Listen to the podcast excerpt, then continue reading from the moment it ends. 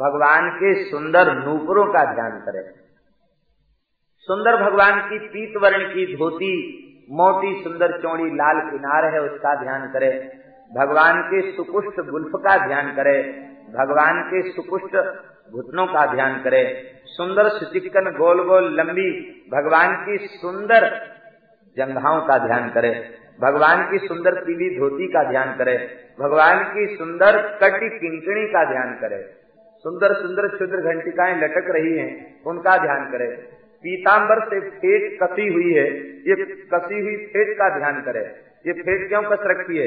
बोले, भक्तों की रक्षा करने के लिए भगवान ने कमर कस रखी है। कोई भक्त हमें बुलावे तो सही, हम दौड़ के चले जाएँगे। पीताम्बर की फेट का ध्यान करे। भगवान की कटी कौंधनी का ध्यान करे। बड़ी प्यारी सुंदर भगवान की कौंधनी है। भगवान के दक्षिणावर्त सुंदर नाभि का ध्यान करे। यज्ञोपवीत की रेखा का ध्यान करे और भगवान के उदर में त्रिवली है, तीन रेखाएँ हैं, उनका ध्यान करे। भगवान के विशाल चौड़े वक्षस्थल का ध्यान करे। भगवान के वक्षस्थल में दाहिनी ओर एक स्वर्ण रोमावली है। उस स्वर्ण रोमावली के रूप में साक्षात श्री प्रिया जी विराजमान है, श्री किशोरी जी विराजमान है। ये भगवान के वक्षस्थल में ही श्री जी का ध्यान है। भगवान के वक्षस्थल में श्री जी का ध्यान। इसका तात्पर्य क्या है? इसका तात्पर्य यह है कि पहले ठाकुर जी का ध्यान चित्त में स्थिर हो, तब प्रिया जी का ध्यान प्रकट होगा। और ठाकुर जी का ध्यान करने के पहले प्रिया जी का ध्यान करना, ये अनधिकार के है। ठाकुर जी का ध्यान पहले चित्त में स्थिर हो तो ठाकुर जी के हृदय में नित्य श्री प्रिया जी विराजमान है। उनके हृदय पर जब दृष्टि अटकेगी तो प्रिया जी का वही दर्शन होने लगेगा।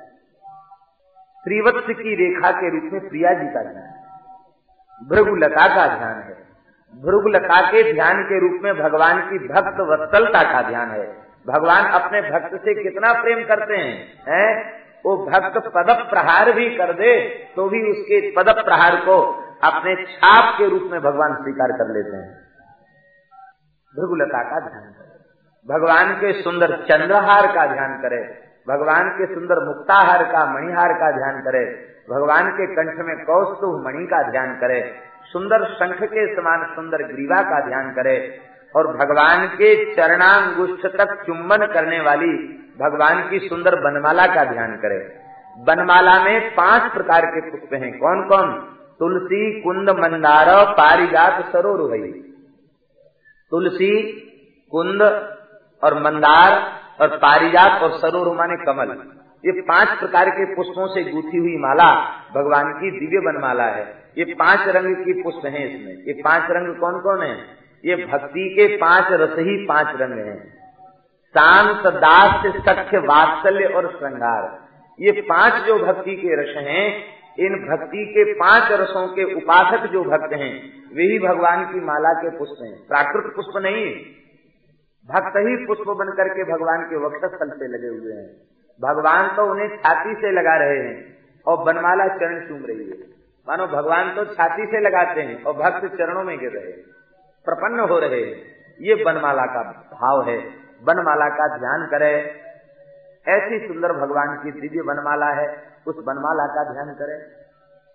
इसमें शांत रस के जो भक्त हैं, उपासक हैं मनु शांत रस धरे शरीरा। भगवान शंकर शांत भाव से भजन में लगे रहते तनकादिक शांत भाव से भजन में लगे रहते कपिल जी शांत भाव से भजन में लगे रहते ये श्वेत पुष्प है। दास्य रस के उपासक श्याम पुष्प है। कुछ नीले वर्ण के पुष्प हैं। क्योंकि स्वामी का रूप उनकी आँखों में समाया हुआ है। ये श्याम वर्ण के पुष्प हैं। और बात्सल्य रस के भक्त पीत वर्ण के पुष्प हैं। पीत रंग के पुष्प हरी हरी तुलसी कौन है? तुलसी का रंग हरा होता ना। तो हरे रंग के जो पुष्प, तुलसी गुथी भई वे कौन है? वो सख्य रस के भक्त हैं। उनका चित्त सदा हरा भरा रहता ठाकुर के साथ खेलने के कारण। ये सच के हैं। और सबसे खरा, चोखा रंग होता है लाल रंग। ये कमल, पुष्पों का राजा क्या है? कमल। तो रसराज श्रृंगार जो माधुर्य है यह माधुरी रस के उपासक भक्त जो हैं, वे कमल कमल रसराज कमल को पुष्पराज कहा गया, पुष्पों का राजा कहा गया। ये कमल, क्योंकि प्रेम का रंग चोखा होता है।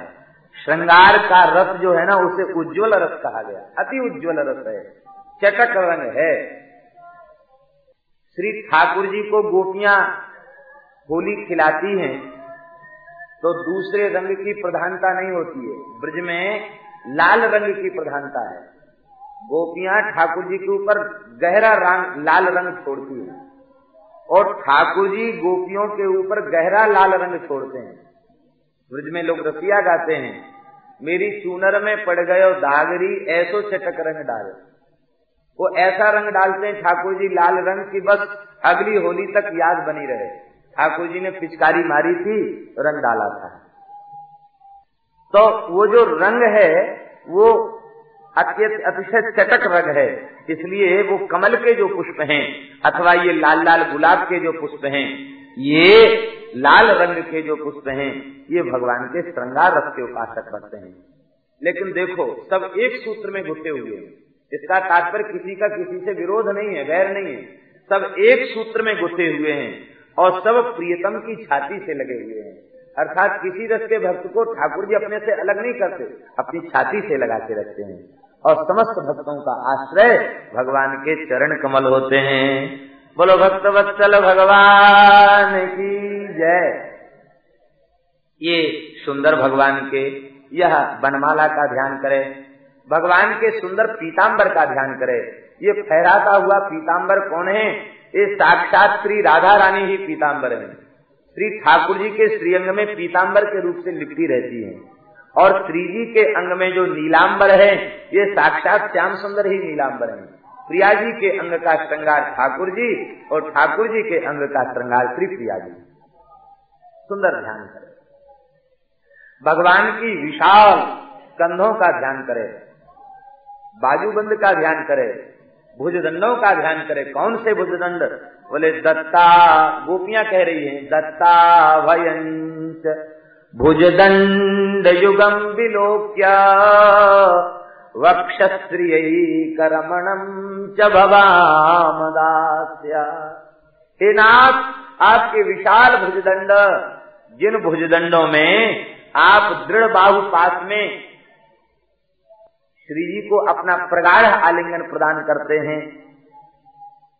वक्षश्रेय कर्मणम जिन भुजाओं में भर करके श्री जी को आप अपने वक्षस्थल से लगा लेते हैं, ऐसे भुजाओं को देखकर हमने अपना सर्वस्व आपके चरणों में न्यौछावर कर दिया है। इसका तात्पर्य हेनाथ ऐसे ही आप अपनी भुजाओं में भर के हमें छाती से लगा दीजिए।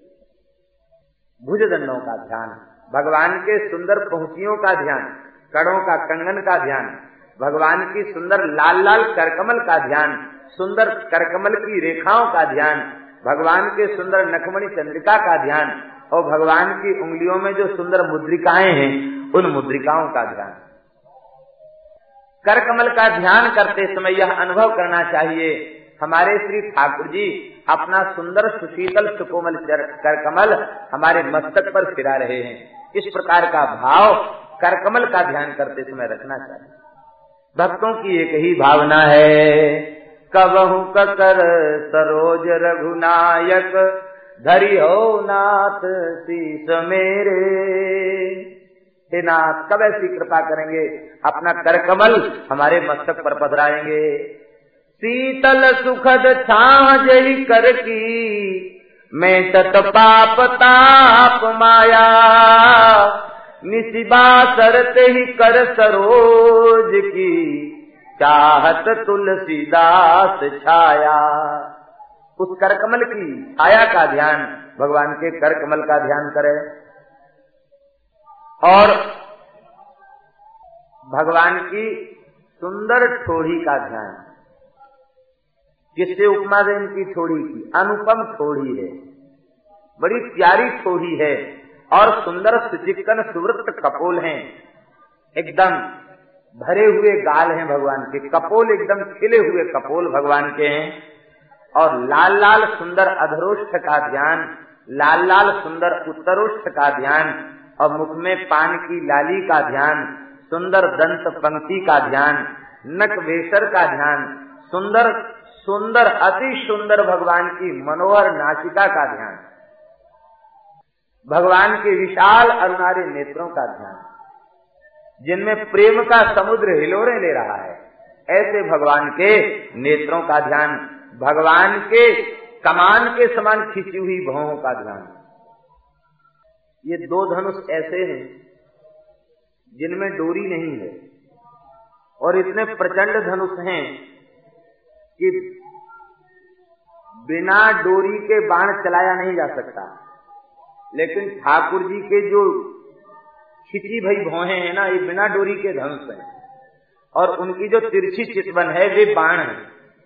ये बंक भ्रकुटी से देखकर तिरछी चितवन जिसके ऊपर डाल देते हैं, बस उसके कलेजे में तीरती भाई उनकी चितवन चली जाती है।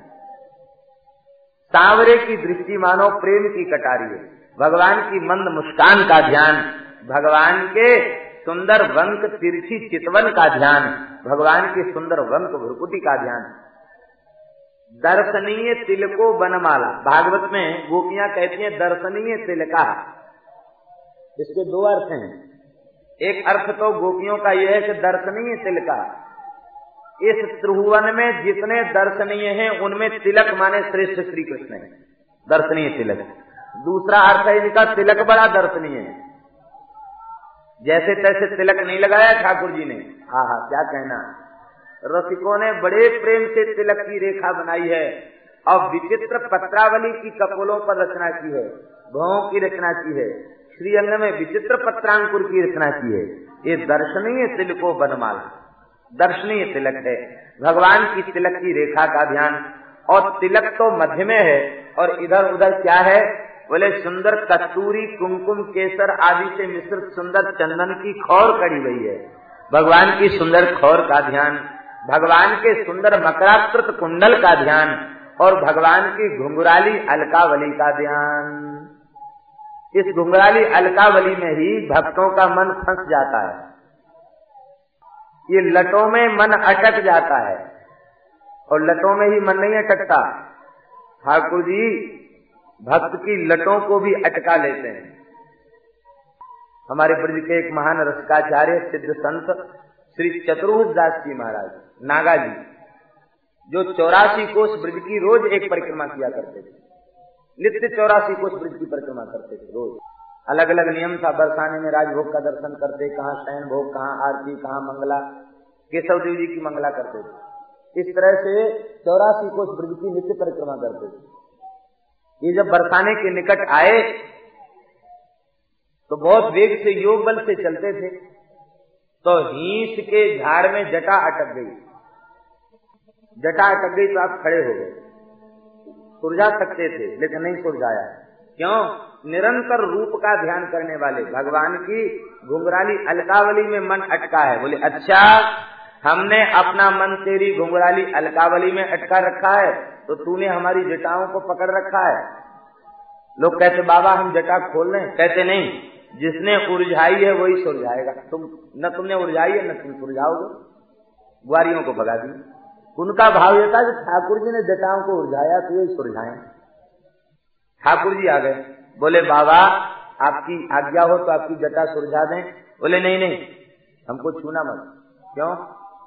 बोले, बिना प्रिया जी के आपने स्थिरता नहीं है। सुलझाओगे नहीं और उलझा के चले जाओगे। प्रिया जी को बुलाओ, तब उलझाओ, तब सुलझाओ। देखो, भक्तों की जुक्तियाँ कैसी बढ़िया होती है। कहते प्रिया जी नहीं होंगी तो तुम उलझाओगे नहीं, सुलझाओगे नहीं, उलझा दोगे और ज़्यादा। जानते तुम्हारी आदत। बहुत चंचल हो। प्रिया जी बुलाओ, तब सुलझाओ। प्रिया जी तो सदा साथ ही रहती प्रिया जी प्रकट हो गई। तो प्रिया जी और ठाकुर जी ने, दोनों ने जटाओं को सुलझाया। श्री नागा जी भगवान की घुंघराली अलकावली में भक्तों का मन अटकता रहता है। ये भगवान की सुंदर घुंघराली अलकावली का ध्यान और भगवान के सुंदर मयूर पंख के सुंदर मुकुट का ध्यान करे। बड़ी प्यारी लटक है, मुकुट की लटक है, देखो रिया मुकुट की लटकन। हमारे बिहारी जी में लोग गाते देखो रिया मुकुट की लटकन। इनके मुकुट की लटकन तो देखो। लटकन देखने का तात्पर्य क्या है? बोले, देखो तो सही, ये मुकुट धारण अवश्य किए हैं, लेकिन मुकुट भी प्रियाजी के ओर लटक रहा है। अर्थात प्रियाजी की ओर ढर रहा है मुकुट। अर्थात श्याम सुंदर प्रियाजी की ओर न्यौछावर हो रहे हैं। ऐसा सुंदर इनका मुकुट है। इस मुकुट की लटकन का दर्शन करे। त्रिभंग ललित झांकी का अनुभव करे, सुंदर वंशी का ध्यान करे, सुंदर लकुट का ध्यान करे, ऐसे भगवान के सुंदर स्वरूप का ध्यान करे। यहाँ चतुर्भुज स्वरूप का ध्यान बताया गया। भेद नहीं है चतुर्भुज द्विभुज में। चतुर्भुज स्वरूप में जिनका मन अटका हुआ है, वे चतुर्भुज स्वरूप का ध्यान करें। धनुर्बाण धारी स्वरूप जिन्हें अतिशय प्रिय है, वे धनुष्बाण धारी श्री रघुनाथ जी का ध्यान करें और जिन्हें चंचल चपल चितवन वाले श्याम सुंदर में जिनका मन अटका हुआ है, वे उनका ध्यान करें। श्री रघुनाथ जी का ध्यान और श्री श्याम सुंदर का ध्यान, दोनों में भेद नहीं है। थोड़ा भेद है। क्या भेद है? आँखों में फ़र्क है थोड़ा। बाकी तो एक जैसे। आँखों में फ़र्क क्या है? बोले, इनके नयन गंभीर हैं, इनके चपल विशेष राम जी के नेत्रों में गंभीरता है। मुस्कान तो है, मंद मंद स्मितम मधुरवास विशाल भालन चितवन चारु कृपाल, रसिक जन मन आकर्षत। चितवन चारु कृपाल अग्र स्वामी जी कह रहे हैं। रघुनाथ जी की चितवन बड़ी चारु है, बड़ी सलोनी है, बड़ी शोभनी है। चितवन चारु कृपाल रसिक जन मन को कर्षत मंदहास मृदु बयन, जनन को आनंद बरसत। मंदहास मृदु बयन। और ठाकुर जी की, श्याम सुंदर की आँख कैसी है? बोले, ये मुस्कुरा तो रही हैं, इनकी चितवन बड़ी चपल है। क्यों है चपल? उसका कारण है। बहुबल्लवी बल्लभ है, इसलिए चपल आश्विष्यवा पादरताम पिनस्तुमाम अदर्शनान मर्म हतांग करो सुबा, यथा तथा विधातु लंपटा। बहुबल्लवी बल्लभ है। बहुबल्लभी बल्लभ होने के कारण चितवन चपल। कभी किसी गोपी की ओर अपनी सुंदर तिरछी चितवन बिखेरते हैं, कभी किसी गोपी की ओर। ये इनकी चंचल चपल चितवन, इसका ध्यान। बस इसी ध्यान में अपने चित्त को रमा दे, अटका दे। ये ध्यान पुराणों में जो वर्णन है, इन ध्यानों को करे और मान लो ऐसे ध्यान में सुविधा न हो सके तो गुरुजनों की कृपा से जो ध्यान होता है, उसका ध्यान करें। और कठिनाई ध्यान में अधिक मालूम हो तो जो भगवत विग्रह अतिशय प्रिय लगे, उन स्वरूप का ध्यान करें, विग्रह का ध्यान करें। मंदिर में दर्शन करने जाते, उस स्वरूप का ध्यान करें। मान लो उसमें भी कठिनाई होती हो तो जो चित्र छवि ठाकुर जी की चित्र को छूने वाली हो, जिसको देखकर मन में निरतिशय आह्लाद प्रकट होने लग जाए, वो छवि जो मन को भा जाए, ऐसी एक छवि को विराजमान कर ले और बार बार छवि का दर्शन करे। फिर आँख बंद करके उस छवि को हृदय में देखे। आप लोग कहेंगे कि चित्रकार ने भगवान को तो देखा नहीं। चित्रकार ने भगवान को देखा। कल्पना से ही तो बनाता है। तो कल्पना से कल्पित ध्यान उस सत्य कैसे? यह शंका भगवान के ध्यान के संबंध में नहीं करनी चाहिए। इसलिए, क्योंकि भगवान परम सत्य हैं, इसलिए उनके संबंध में की गई कल्पना असत्य हो नहीं सकती। आप जिस रूप की झांकी का ध्यान करेंगे, उसी रूप में ठाकुर जी आकर के प्रकट होकर के दर्शन प्रदान करेंगे। भगवान का ध्यान करें। चरण से लेके भगवान के मुकुट तक ध्यान, मुकुट से लेके चरण तक बारंबार अपने चित्त को भगवान के ध्यान में लगा करके रखे। कहते, इस ध्यान से क्या होगा? ध्यान का फल बता रहे हैं श्री कपिल भगवान। एवं हरो भगवती प्रतिलब्धभावो। भक्त्या द्रवद्हृदय उत्पुलकः प्रमोदात्। औत्कण्ठ्यवात्पकलया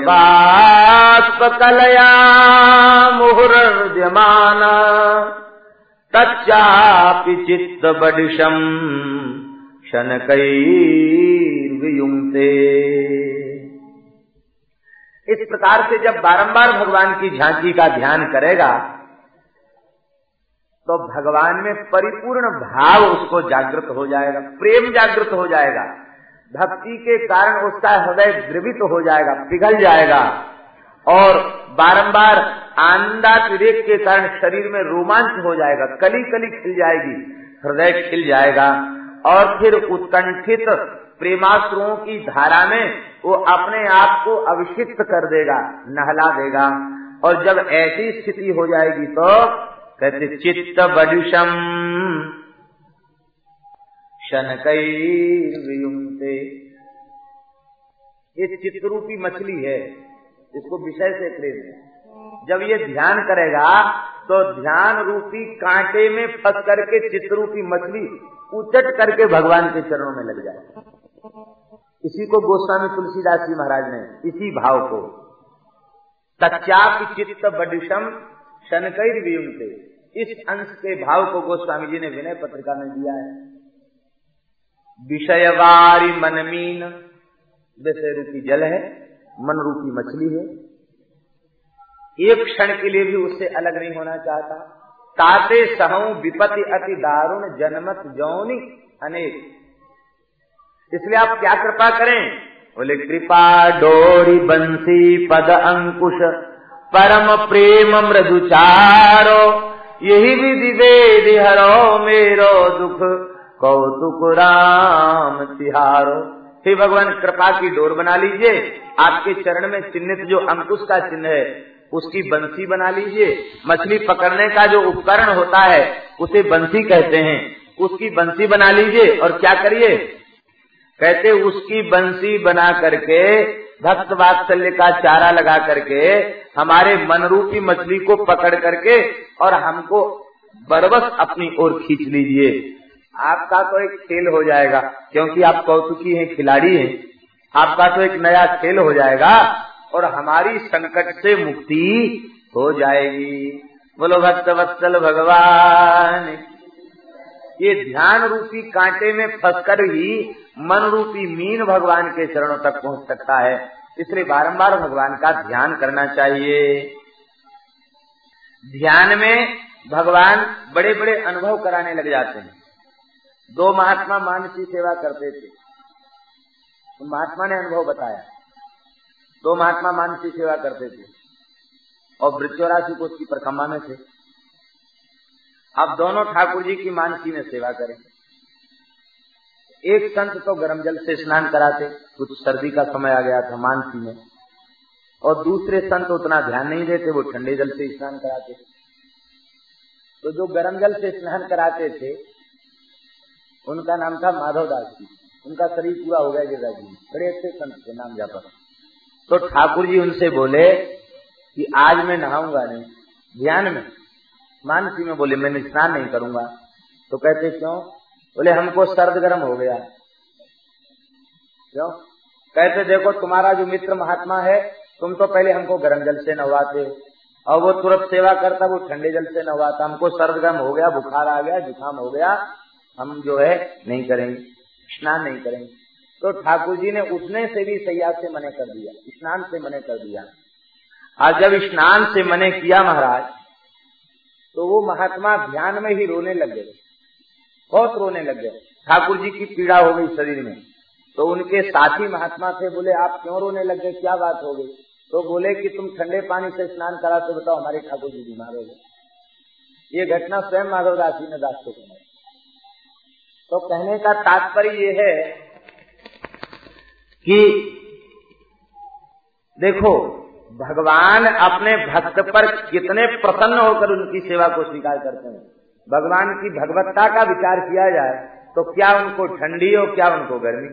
लेकिन वे भाव को कितनी सूक्ष्म रीति से भाव का भगवान आदर करते हैं, ये विचार करने की बात है। ठाकुर जी ने कहा, हमको सर्दी जुकाम हो गया, सर्द गर्म हो गई। भावपूर्वक भगवान का ध्यान, ये ध्यान में सिद्धि हो जाती है। जगन्नाथपुरी के एक राजा का चरित्र आता है, कहते वे भगवान की मानसी सेवा करते थे। एक बार मानसी सेवा में, और घोड़े पर बैठ के मानसी सेवा कर रहे थे, युद्ध के मैदान में। घोड़े पर बैठे, बस मानसी सेवा का समय हुआ, राजभोग लगाया। तो राजभोग में कड़ी बनाई उन्होंने। और कड़ी बना करके, और जा रहे थे, थाल में लेकर के ठाकुर जी को कड़ी कड़ी भात। तब तक घोड़ा बिचक गया, और घोड़ा बिचका तो कड़ी फैल गई। तो ध्यान में कड़ी फैली थी, और घोड़ा की जीन कड़ी से सन गई। एक संत मिथिला में रहते थे। उनका नाम था श्री राधिका दास जी महाराज। गौड़ीय संप्रदाय के संत थे। गीत गोविंद की पद्धति से उनकी उपासना थी वृद्ध थे। बड़े उच्च कोटि के महापुरुष थे। हमने उनका दर्शन तो नहीं किया, लेकिन उनके जो शिष्य थे, पानी घाट वाले महाराज जी, बाबा श्री नवल किशोरदास जी महाराज, परम सिद्ध संत, उनका दर्शन किया। बड़े रसिक संत थे। तो गीत गोविंद के भाव की उनकी उपासना थी। वृद्ध थे और अतिशय निष्काम होकर भजन में लगे रहने वाले महापुरुष। तो एक दिन की बात है, वे वृद्ध थे और कुछ लेटे थे और कुछ बैठे थे। मैंने चरण फैला करके ठीक करके बैठे थे। शिष्य सेवा में थे। और नेत्र बंद करके उनकी सेवा चल रही थी, भावराजी की। और भावराजी की सेवा में प्रिया जी ने मुख चर्वित तांबुल उनको दिया। तो मुख चर्वित तांबुल वो लेकर के और ऐसे मुँह करके उसको कर रहे थे।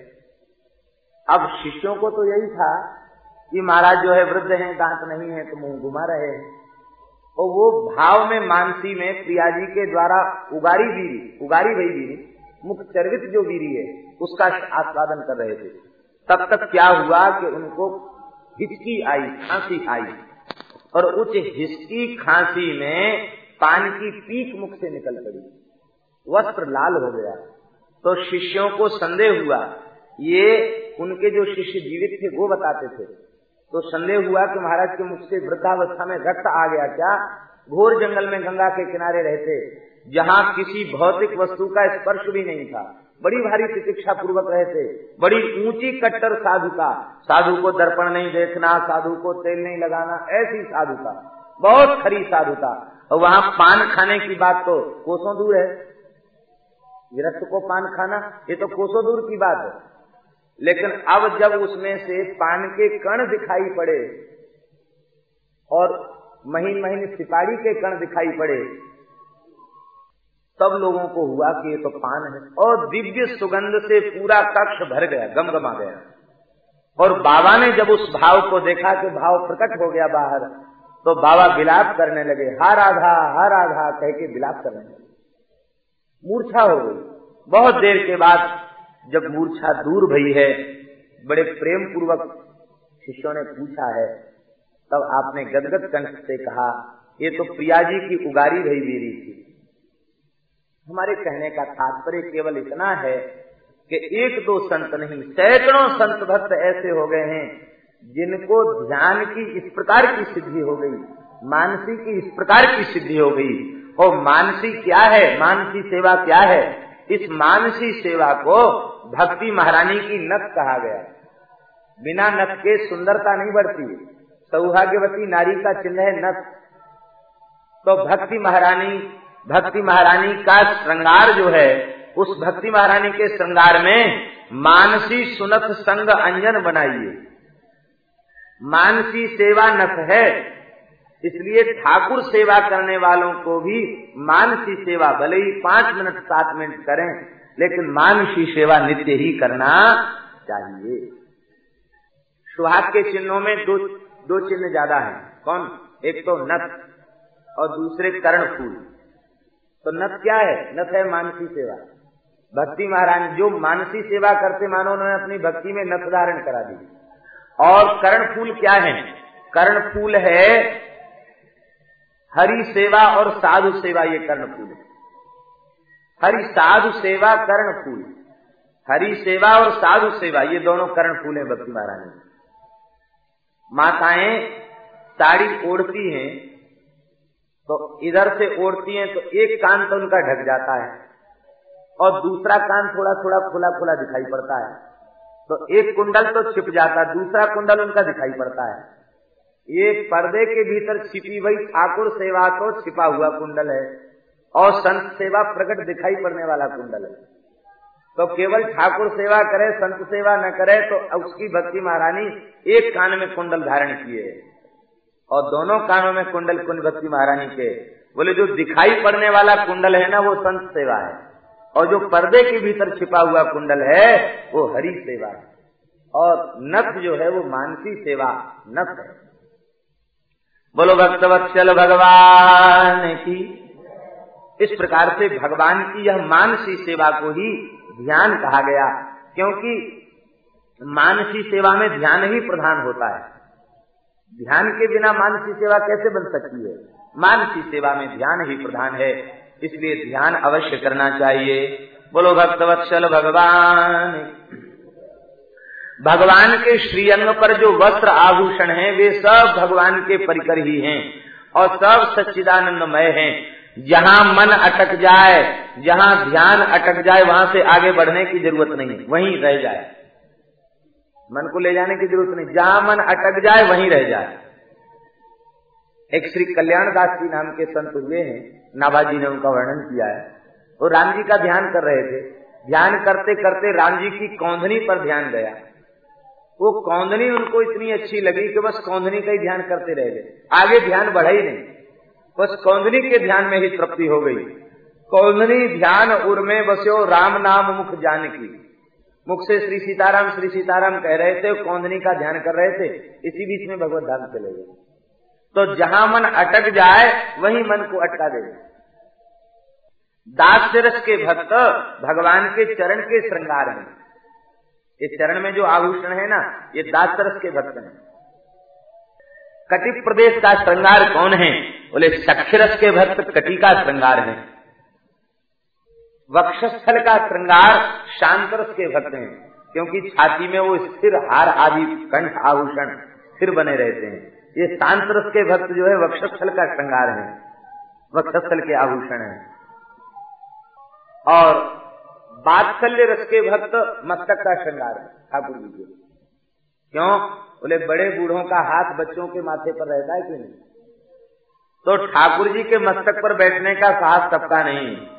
ये नंद यशोदा दशरथ कौशल्या आदि के भाव के उपासक जो भक्त हैं, वही भगवान का मुकुट बन करके भगवान के ऊपर अपनी छाया किए गए प्यार की बात की छाया किए गए आप लोग कहेंगे, माधुरी के भक्तों को छोड़ दिया। ये माधुर्य रस के उपासक भक्त क्या हैं? कहते हैं, माधुर्य रस के उपासक भक्त ठाकुर जी के मुख का श्रृंगार है। ये मुख का जो श्रृंगार है, ये माधुर्य रस के उपासक भक्त हैं। ये कर्ण के कुंडल है ना, ये माधुर्य रस के उपासक भक्त हैं। कुंडल क्या करते हैं? जब ठाकुर जी चलते हैं तो कुंडल हिलते हिलते भगवान के कपोलों को छूते हैं।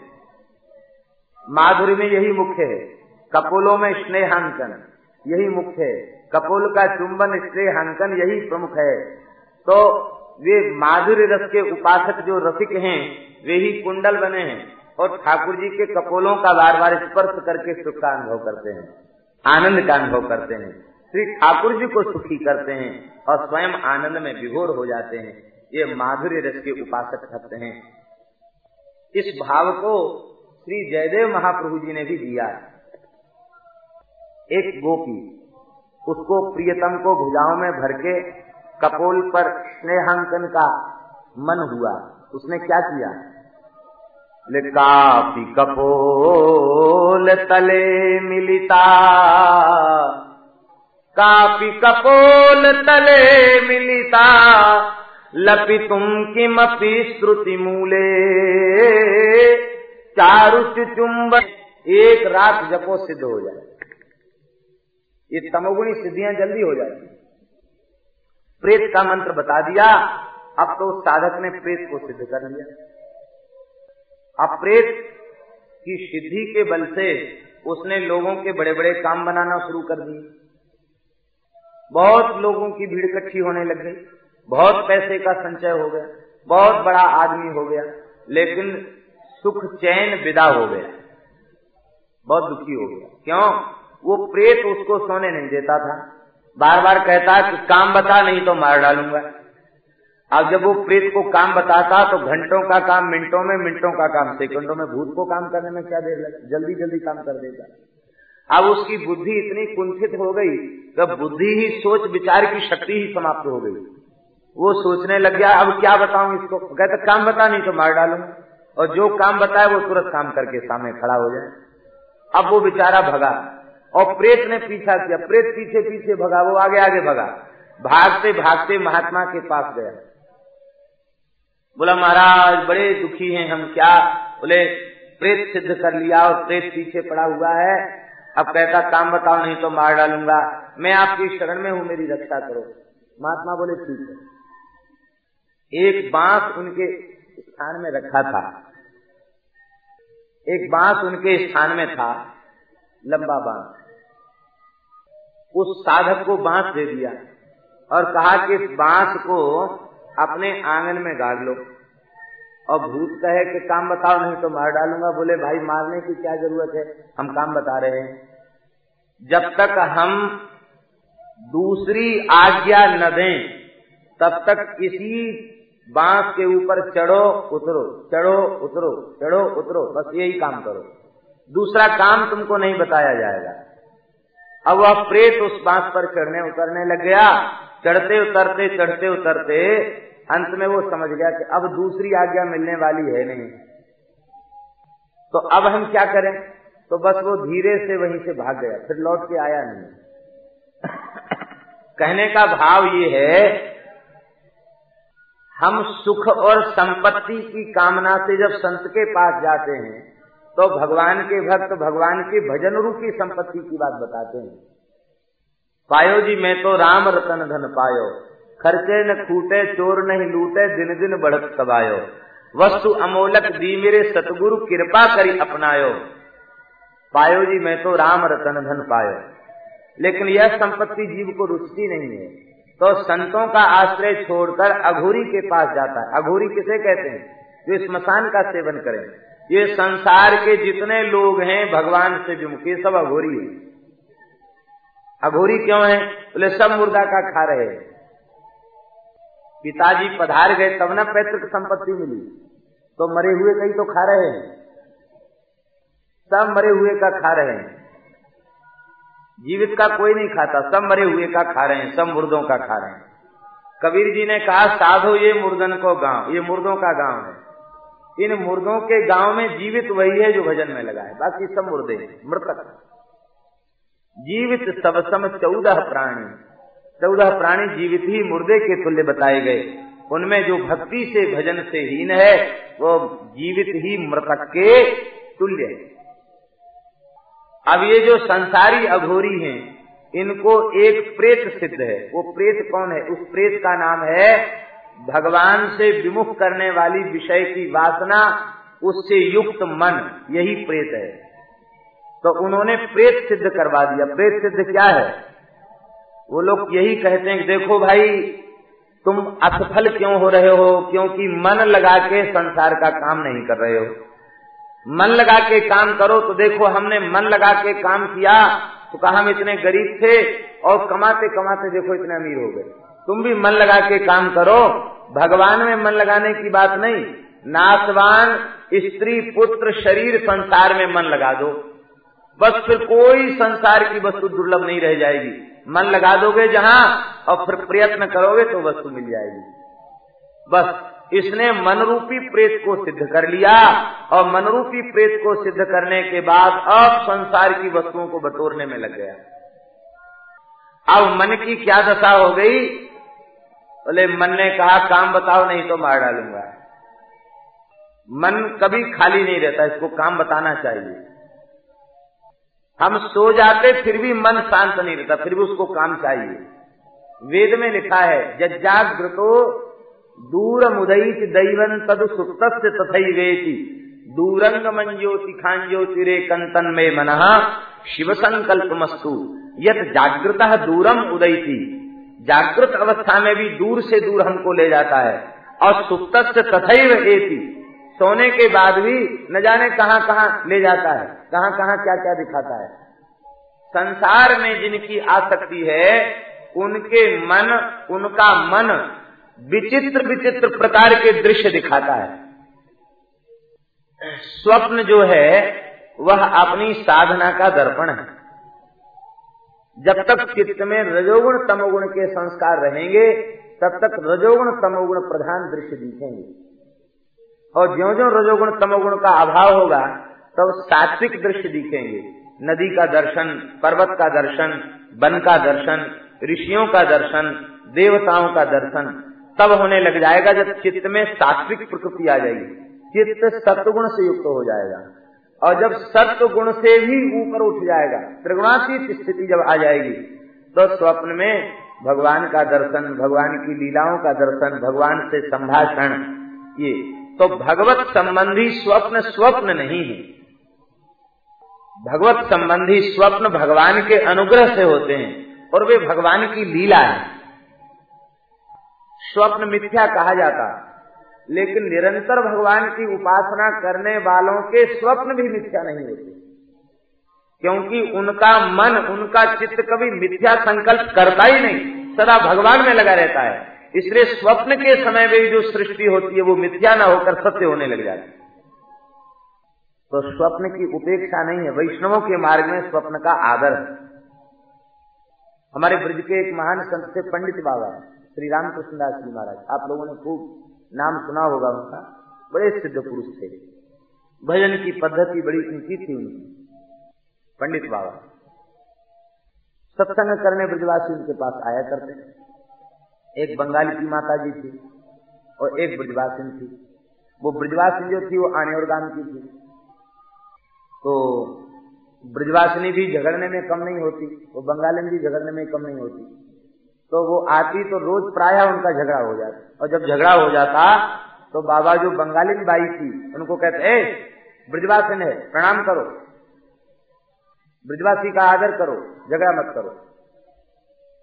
एक दिन वो जो बंगाली बाई थी, वो नाराज़ हो गई बाबा से। वो बाबा से बोली कि, बाबा, ये तो गृहस्थी है आप इसका पक्ष लेते हो? हमारा पक्ष नहीं लेते। मैंने घर छोड़ दिया, परिवार छोड़ दिया, साधु बन के यहाँ रह रही हूँ, भजन कर रही हूँ।